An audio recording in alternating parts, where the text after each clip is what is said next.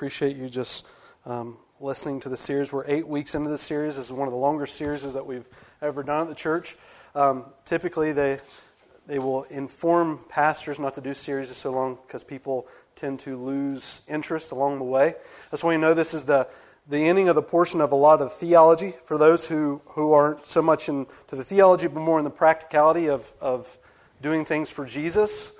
The next 4 weeks will be all about application and how what we've learned and over this series applies to our lives. To those of you who love the depths of theology, we balance each other out, don't we? And I'm grateful that you've come and been a part of that and you've listened to just the 8 weeks of the core of what the Christian faith is all about. We really do balance each other out in those things. We need to understand, it tells us in Jude chapter or verse 24 and 25 that the Christian life is really about contending the faith. What you believe matters. But those of us who love studying the depths of theology, a lot of times just fill ourselves with a lot of head knowledge but no practical application. And so the danger is that we get really super smart about Jesus, but we really can't connect that into the world. And so it's important for us to learn the depths of what we believe, but get with those people who are really engaging in life and learn how to apply that to the world, to share that with people. Learn what it means to share and contend for your faith and love people to Christ. And today, all of what we've learned together is culminating into one important point, and that is Jesus has given his life for you and for I. This is about the death and the resurrection of Christ. Your whole Bible, we've gone through the theme together, is just one big idea, God's pursuit of man and man's redemption through Jesus dying on the cross for us. God is the main character. His love is declared through us through 66 books found in your Bible, both made up in the Old Testament and the New Testament. It's all about Him.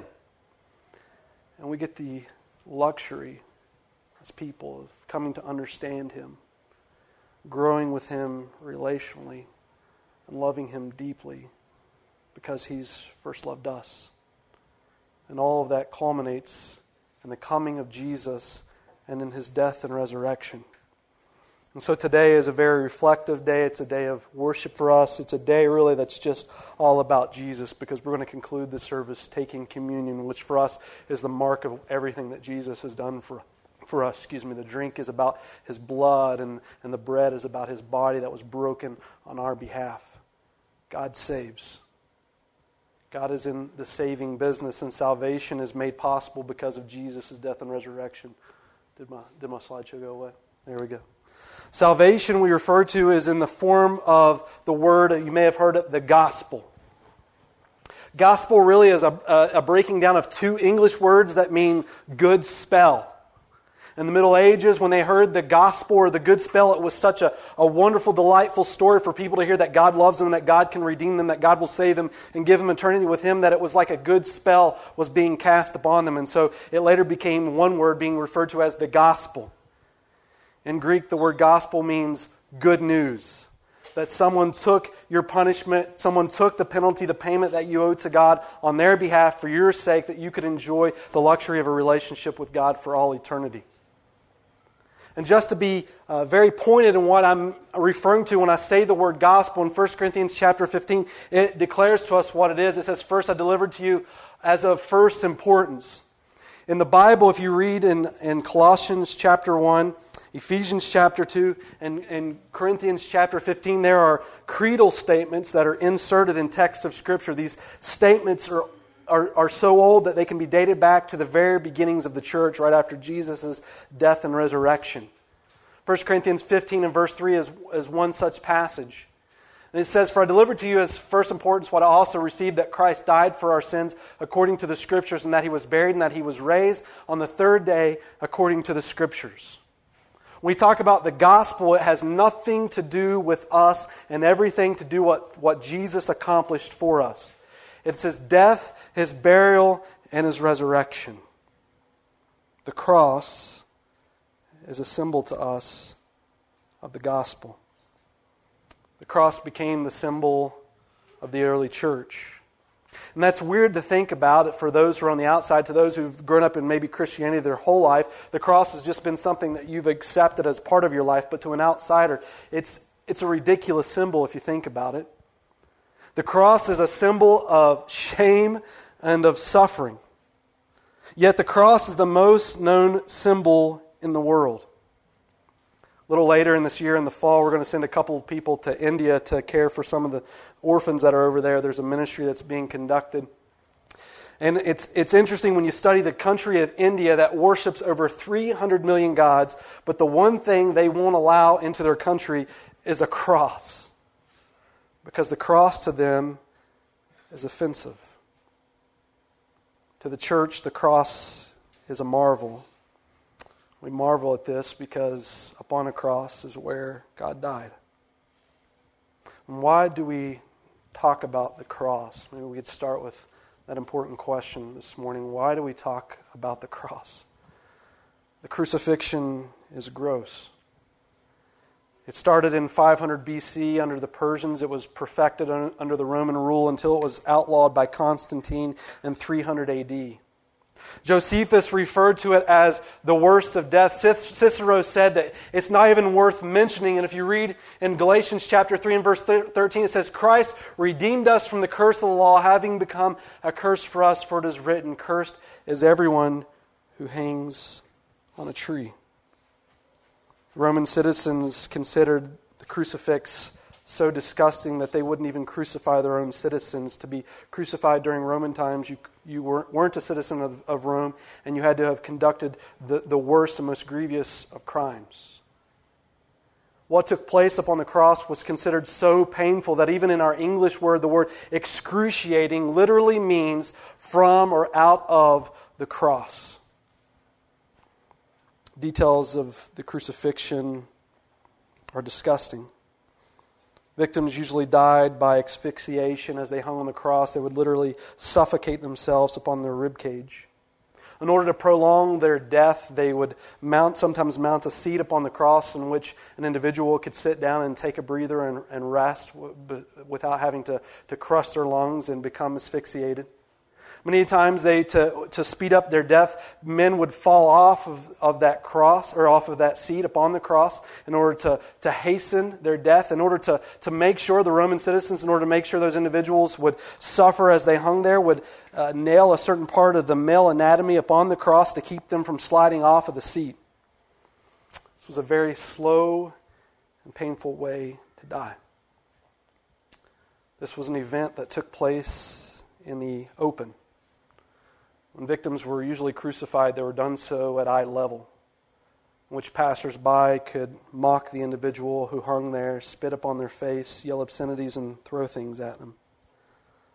It was considered such a heinous act that women were rarely crucified, and if they were, Rome would turn their backs to the audience and nail them face down upon the cross so people couldn't see their face. At one point, when Spartacus led a revolt against Rome, it tells us that over 6,000 individuals were crucified that day. It was a line of people that hung on the cross that went for over 120 miles, people just hanging there. Could you imagine that on your drive to work one day? Watching the suffering of over 6,000 people as they spanned across that roadway. People were often dehydrated. They were picked at by the birds. Under the cross where they were nailed, there would have been a pile of tears and of blood and of sweat and of feces and urine that would have collected as the individual hung there for days upon the cross waiting for his death to come. And yet today the cross has become to many a fashion statement. Jesus' death, I think, was by far even worse than the typical death that you experience upon the cross. Before Jesus went to the cross, he was scourged. They would take a cat of nine tails, and on the end of this tail would have been these metal balls and these giant hooks. And the purpose of the balls were to beat the flesh until it became tenderized, and the purpose of the hook was to rip open the flesh. Sometimes when the individual would be struck by this cat of nine tails, it would hit into the individual's side so hard that would literally rip out bones or organs as they pulled back to bring their next swing. Some people couldn't even survive the scourging that took place.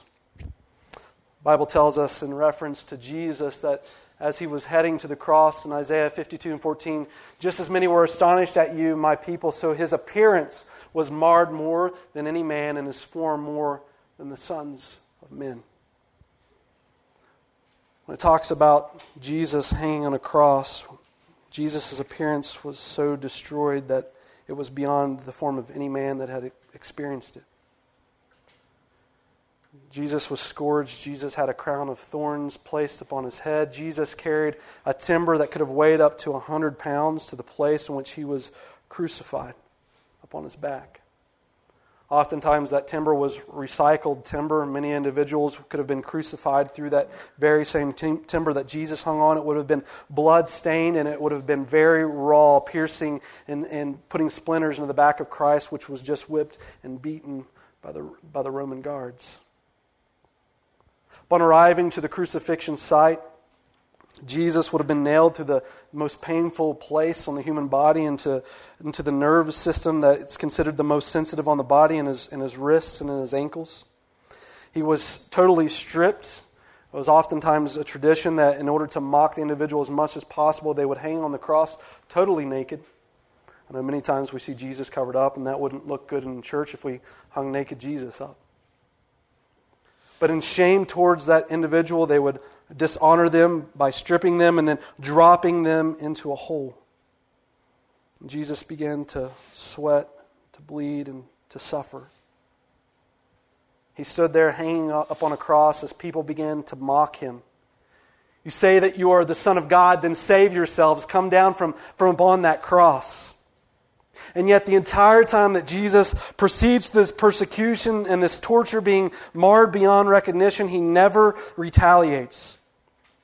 Jesus makes 7 statements from the cross, including statements like, John, please love my mother. Father, please forgive them for their sins because they don't know what they're doing. Thief, today you will be with me in paradise. And it is finished.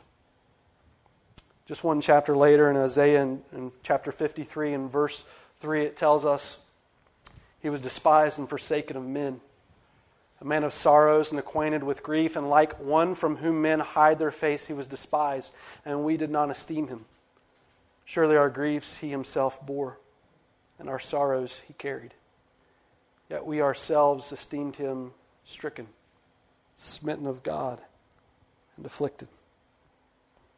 As Jesus hung upon the cross to make sure that Jesus died, he was run through by a spear into his side.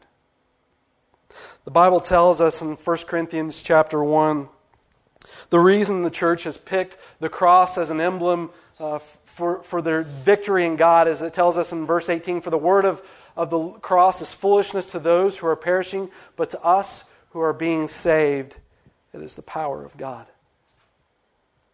Here's why.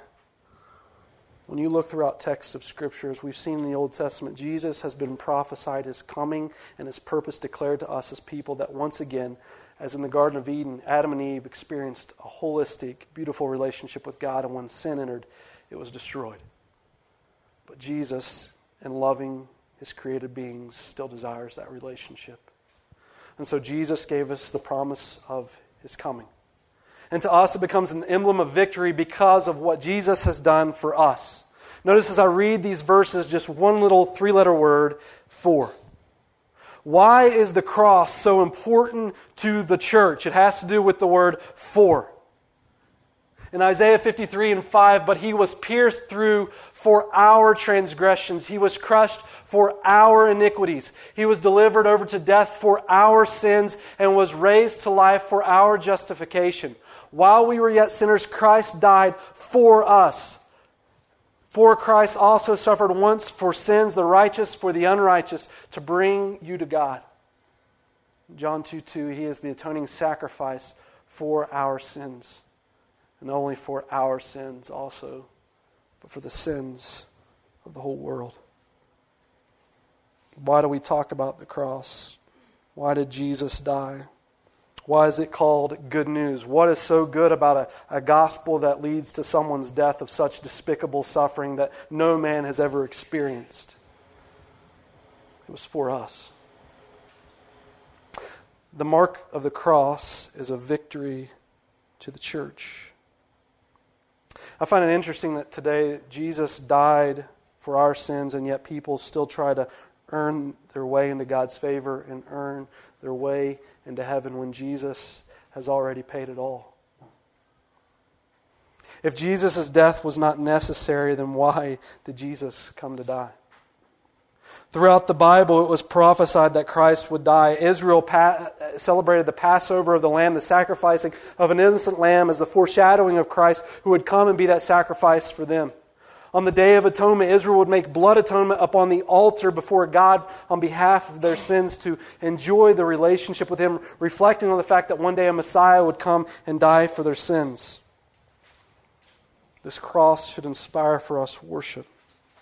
It should take a calloused heart in recognizing God's love for us and respond in awe of what God has done for us. The cross is our victory symbol. The reflection for us today, or the thought maybe for us to carry, is that when we leave here, go out to the store and buy the biggest honking cross on clearance that you can find. Carry it around and let people know this is a symbol of victory for us. Jesus did this for us. As a church, we've studied throughout the entire Bible, God declaring to us that He would come, that He would die for us, and to us it is a symbol of victory. To an outsider, he sees such suffering and despicable despair that took place upon this cross, but they cannot recognize that it was for our sake that Jesus did it. Jesus did this for us. God took such a despicable moment of horrendous despair and turned it into such a glorious promise to those who trust in Him. You know, when I look at my own life and I consider what Jesus went through, no matter how difficult a moment I find myself experiencing, I can look at the cross and say, if God can turn this in for His glory, God can intervene in my moment and help me out too.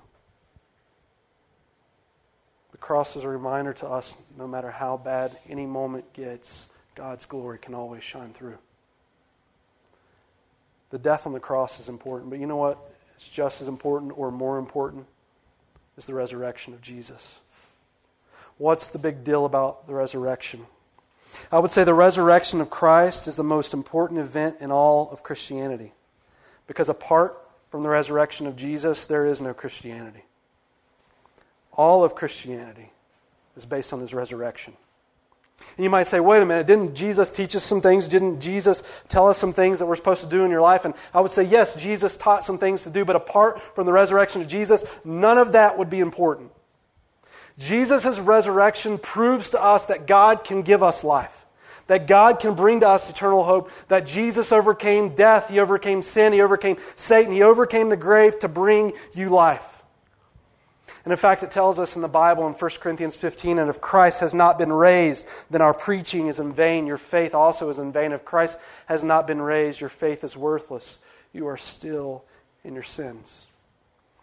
It doesn't matter how moral Jesus taught us to be, because morality isn't what saves. Jesus does.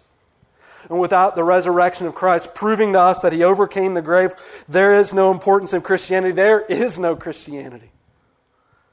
So how do we know that Jesus was resurrected? Did He really die? You know, there's a lot of groups, Christian Science, Islam, Jehovah's Witness, that don't teach a literal physical resurrection of Jesus. Some just say Jesus faked it. Yes, Jesus was scourged. Jesus went to a cross that was intended to kill people. Jesus was executed by a professional executioner. Then to make sure that Jesus was dead, He was run through by a spear. Then Jesus was locked in a tomb. Jesus was sealed in this tomb by Roman guards. If the Roman guards fell asleep during the time they were guarding the tomb, they would forfeit their lives. If anyone attempted to break the seal, they would forfeit their lives. Jesus was wrapped in over 100 pounds of mummification, blankets, and spices as He was placed into that tomb, and somehow Jesus faked it. Jesus unwrapped Himself in this tomb. Jesus pushed this enormous rock out of the way. 3 days laying there with no medical attention and no heart because it was pierced. Jesus faked it. I don't think that happened at all. Jesus died. As a matter of fact, the professional executioner that would have overseen Jesus hanging on the cross confirmed that Jesus was dead before they pierced his side. And then he went through and pierced Jesus' side, piercing his heart. And the way that we know that he pierced his heart is because the scriptures tell us that blood and water flowed. Anytime your heart experiences a tremendous amount of pressure, there's a protective sack of water that would fill up. They say that Jesus, when he was hanging on the cross, didn't die from asphyxiation or not being able to breathe. What really killed Jesus was a broken heart. That the amount of sin and the weight of sin that was carried upon his shoulders as he hung on the cross caused so much pressure and intensity in his life that sack that was intended to protect his heart because his body had lost so much blood ended up literally crushing his heart, and Jesus died of a broken heart. If Jesus had come off that cross and that professional executioner hadn't confirmed that Jesus had really died and it was found out later that Jesus was still living, that executioner would have been executed for having a false claim on Christ. But not only that, being thrown into a tomb without any medical attention, being wrapped in 100 pounds of blankets, that's not enough to kill you. Jesus died. We know that Jesus died because every form of torture that was placed upon Christ was intended to kill Christ. Secondly, we know that Jesus died because of the claims of those who followed Christ. You think about the individuals who pursued Jesus after his resurrection. It tells us in the Bible that Paul was a persecutor of the church, and yet Paul, the Jew of Jews, the Hebrew of Hebrews, the Pharisee of Pharisees, the very top of his people, left everything behind to follow after Christ.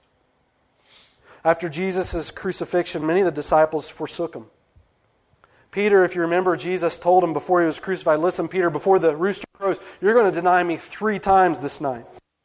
And it tells us that Peter's outside around a fire listening to the things that are happening to Jesus as he's put on trial. And a little schoolgirl comes to Peter and says, "Aren't you one of his disciples?" And Peter denies Jesus because of a little schoolgirl.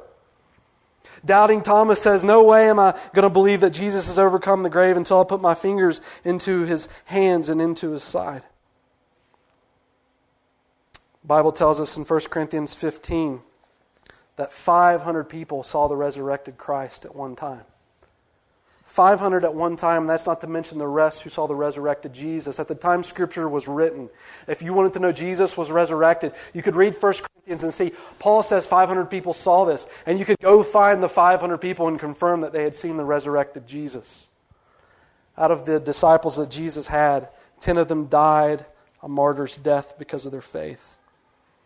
The only one who didn't die a martyr's death was John.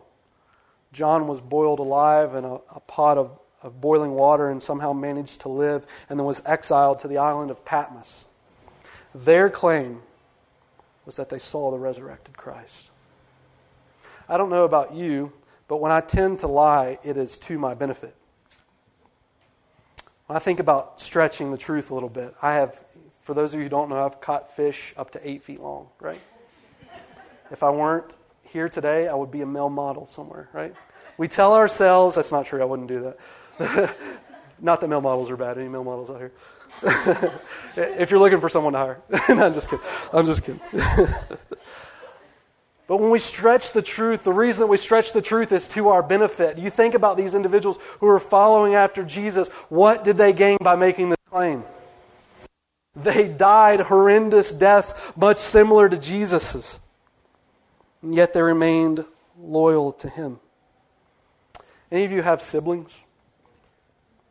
You think of what it would take for one of your siblings to worship you. Just think about this for a minute. I'm pretty sure my sister is a no on that. I have given her too many torturous moments in her life. But what would it take for your sibling to worship you? You can imagine Jesus. Did you know Jesus had siblings? Jesus had sisters and brothers. The Bible tells us, as a matter of fact, that his brothers refused to worship him as God. To those of you who have siblings, you might relate to that. Perfect Jesus. You bring your B's home and you're so happy about your report card, and Jesus has A pluses. It tells us in chapter 7, verse 3, therefore his brothers said to him, leave here and go into Judea so that your disciples also may see your works which you are doing. For no one does anything in secret when he himself seeks to be known publicly. If you do these things, show yourself to the world. And look at verse 5, for not even his brothers were believing in him. His brothers refused to follow after him. But you know, right after Jesus' death and resurrection, it tells us in Acts 1:14, the early church had gathered together and they went into the upper room and prayed. It says, these all with one mind were continually devoting themselves to prayer, along with the women, and Mary, the mother of Jesus, and with his brothers. Something between John chapter 7 and Acts chapter 1 caused the brothers of Jesus to change their hearts and follow after him. The thought is, what could that have been? I think the response is very plain. They saw Jesus. Mary was there as Jesus hung on the cross and died. And then Jesus, after his resurrection, began to appear. And now his brothers began to worship Jesus as God. When you look at the early church, they began to celebrate communion and baptism, symbolizing the death, burial, and resurrection of Christ. These weren't the kind of people that lied. People who lived in poverty, who cared for the widows and orphans, they weren't about lying. They were about truth. They began to worship Jesus as God in a monotheistic society that only worshiped one God. They gathered on Sunday to worship God, and the Jewish tradition was upon Saturday, but they began gathering, worshiping God on Sunday because Jesus resurrected on a Sunday. The tomb in which Jesus was buried wasn't enshrined until much later on in history. In fact, some people are even unsure of whether or not the tomb that they gather at today is even the right tomb in which Jesus was crucified in. You can go to every tomb of every major religious leader in the world and honor them, but Jesus' tomb, they didn't go to worship there. You know why? Because Jesus wasn't there. The Bible tells us in Matthew chapter 28, when Jesus ascended into heaven, he says, lo, I am with you always. And rather than go to the tomb and worship, the church began to gather together, worshiping and praising God's name because God's presence is promised to be among us. Christianity comes like fire. We saw quotes last week. It didn't even take 20 years after the time of Jesus before the news of his death, burial, and resurrection went from Jerusalem all the way to Rome, proclaiming the name of Christ. And why stop at the resurrection of Jesus? Why can we not believe in a physical resurrection of Christ? Jesus' prophecies to this point foretold everything that happened. Jesus would come, and he came. Jesus would live in a certain way, and he fulfilled all the prophecies of the way in which he would live. Born in Bethlehem, sold for 30 pieces of silver, crucified on the cross, and it tells us in prophecy that Jesus would die, and it also tells us in prophecy that Jesus would be resurrected. Jesus fulfilled it all. So what does the resurrection prove for us as people? What does the resurrection say to us as a church family? Paul wrote it a few different ways in Scripture, and I want to just look at a couple. Romans 1:16, when he considered going into this world and proclaiming the name of Christ, all of Romans is about the saving work of Christ on our behalf. And he begins with this thesis statement of everything that the book of Romans is going to be about. And he says, listen, for I am not ashamed. There's one thing to feel shame from people who mock you and make fun of you, but he's saying to us there is no reason to be ashamed when it comes to Jesus. And this is why. He's not ashamed of the gospel, for it is the power of God for salvation to everyone who believes. There is hope in this promise because there is a resurrected Christ. In 1 Corinthians 15, it says, but now Christ has been raised from the dead, the first fruits of those who are asleep. For since by a man came death, by a man also came the resurrection of the dead.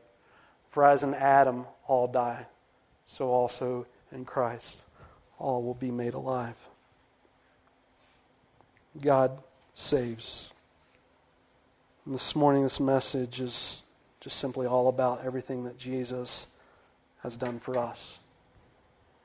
And to think about that this morning, I'm going to invite the guys that are passing out the communion just to go ahead and come forward.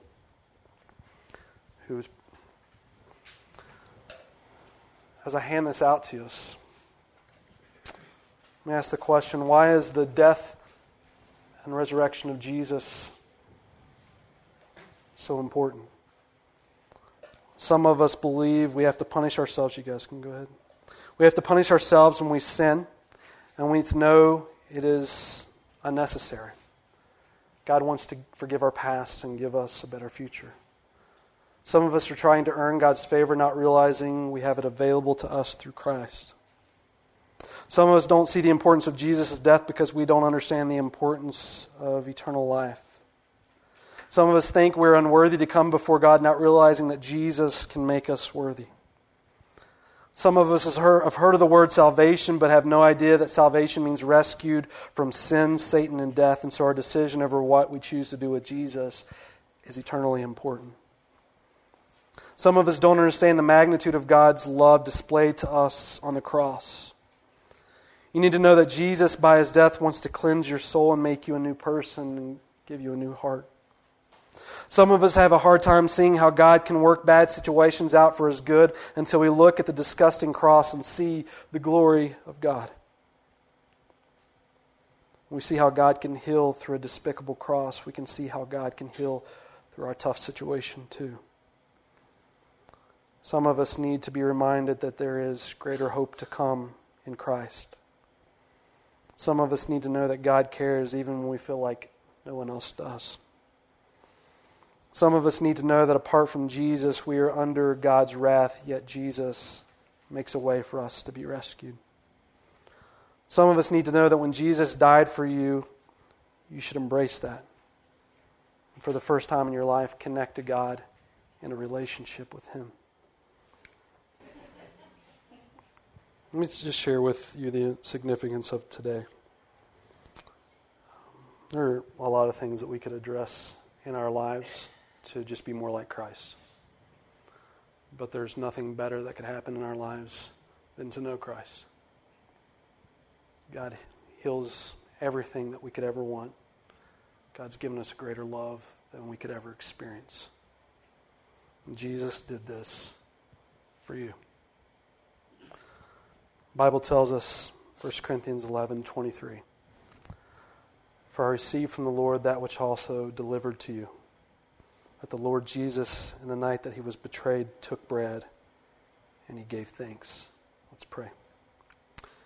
God, we just thank you this morning that we could stop in everything and just in our hearts and our lives acknowledge your significance and importance. God, help us just to commit to just placing you where you should be in our lives, and thank you for dying for us. It's in Jesus' name, amen. And when he had given thanks, he broke it and said, "This is my body, which is for you. Do this in remembrance of me."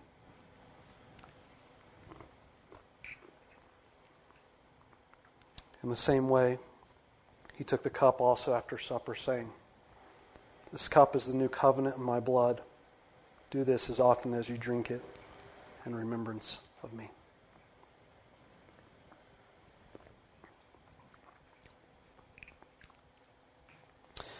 And I think if we really saw ourselves as Jesus saw us, the future that he gives us, the love that we can experience through him, we'd never have to feel alone. We'd never have to value or struggle with our value or self-esteem. We'd never live life for a vain purpose, but we'd live every day with hope and joy and peace through him. Paul said this in Galatians chapter 6 and verse 14. "Far be it from me to boast except in the cross of our Lord Jesus Christ, by which the world has been crucified to me, and I to the world." In verse 15 it says, "He has made you a new creation." And this morning, all we talk about is Jesus, because we know in Christ, God has made us completely new in him. And that is something for us to celebrate. So the goal for you this morning, I'm doing this week. I'm going to go buy the biggest cross that they sell at that little nice store up the road. And I'm not going to be ashamed of Jesus because of what he's done for me. Richie, will you come up and close us in a word of prayer?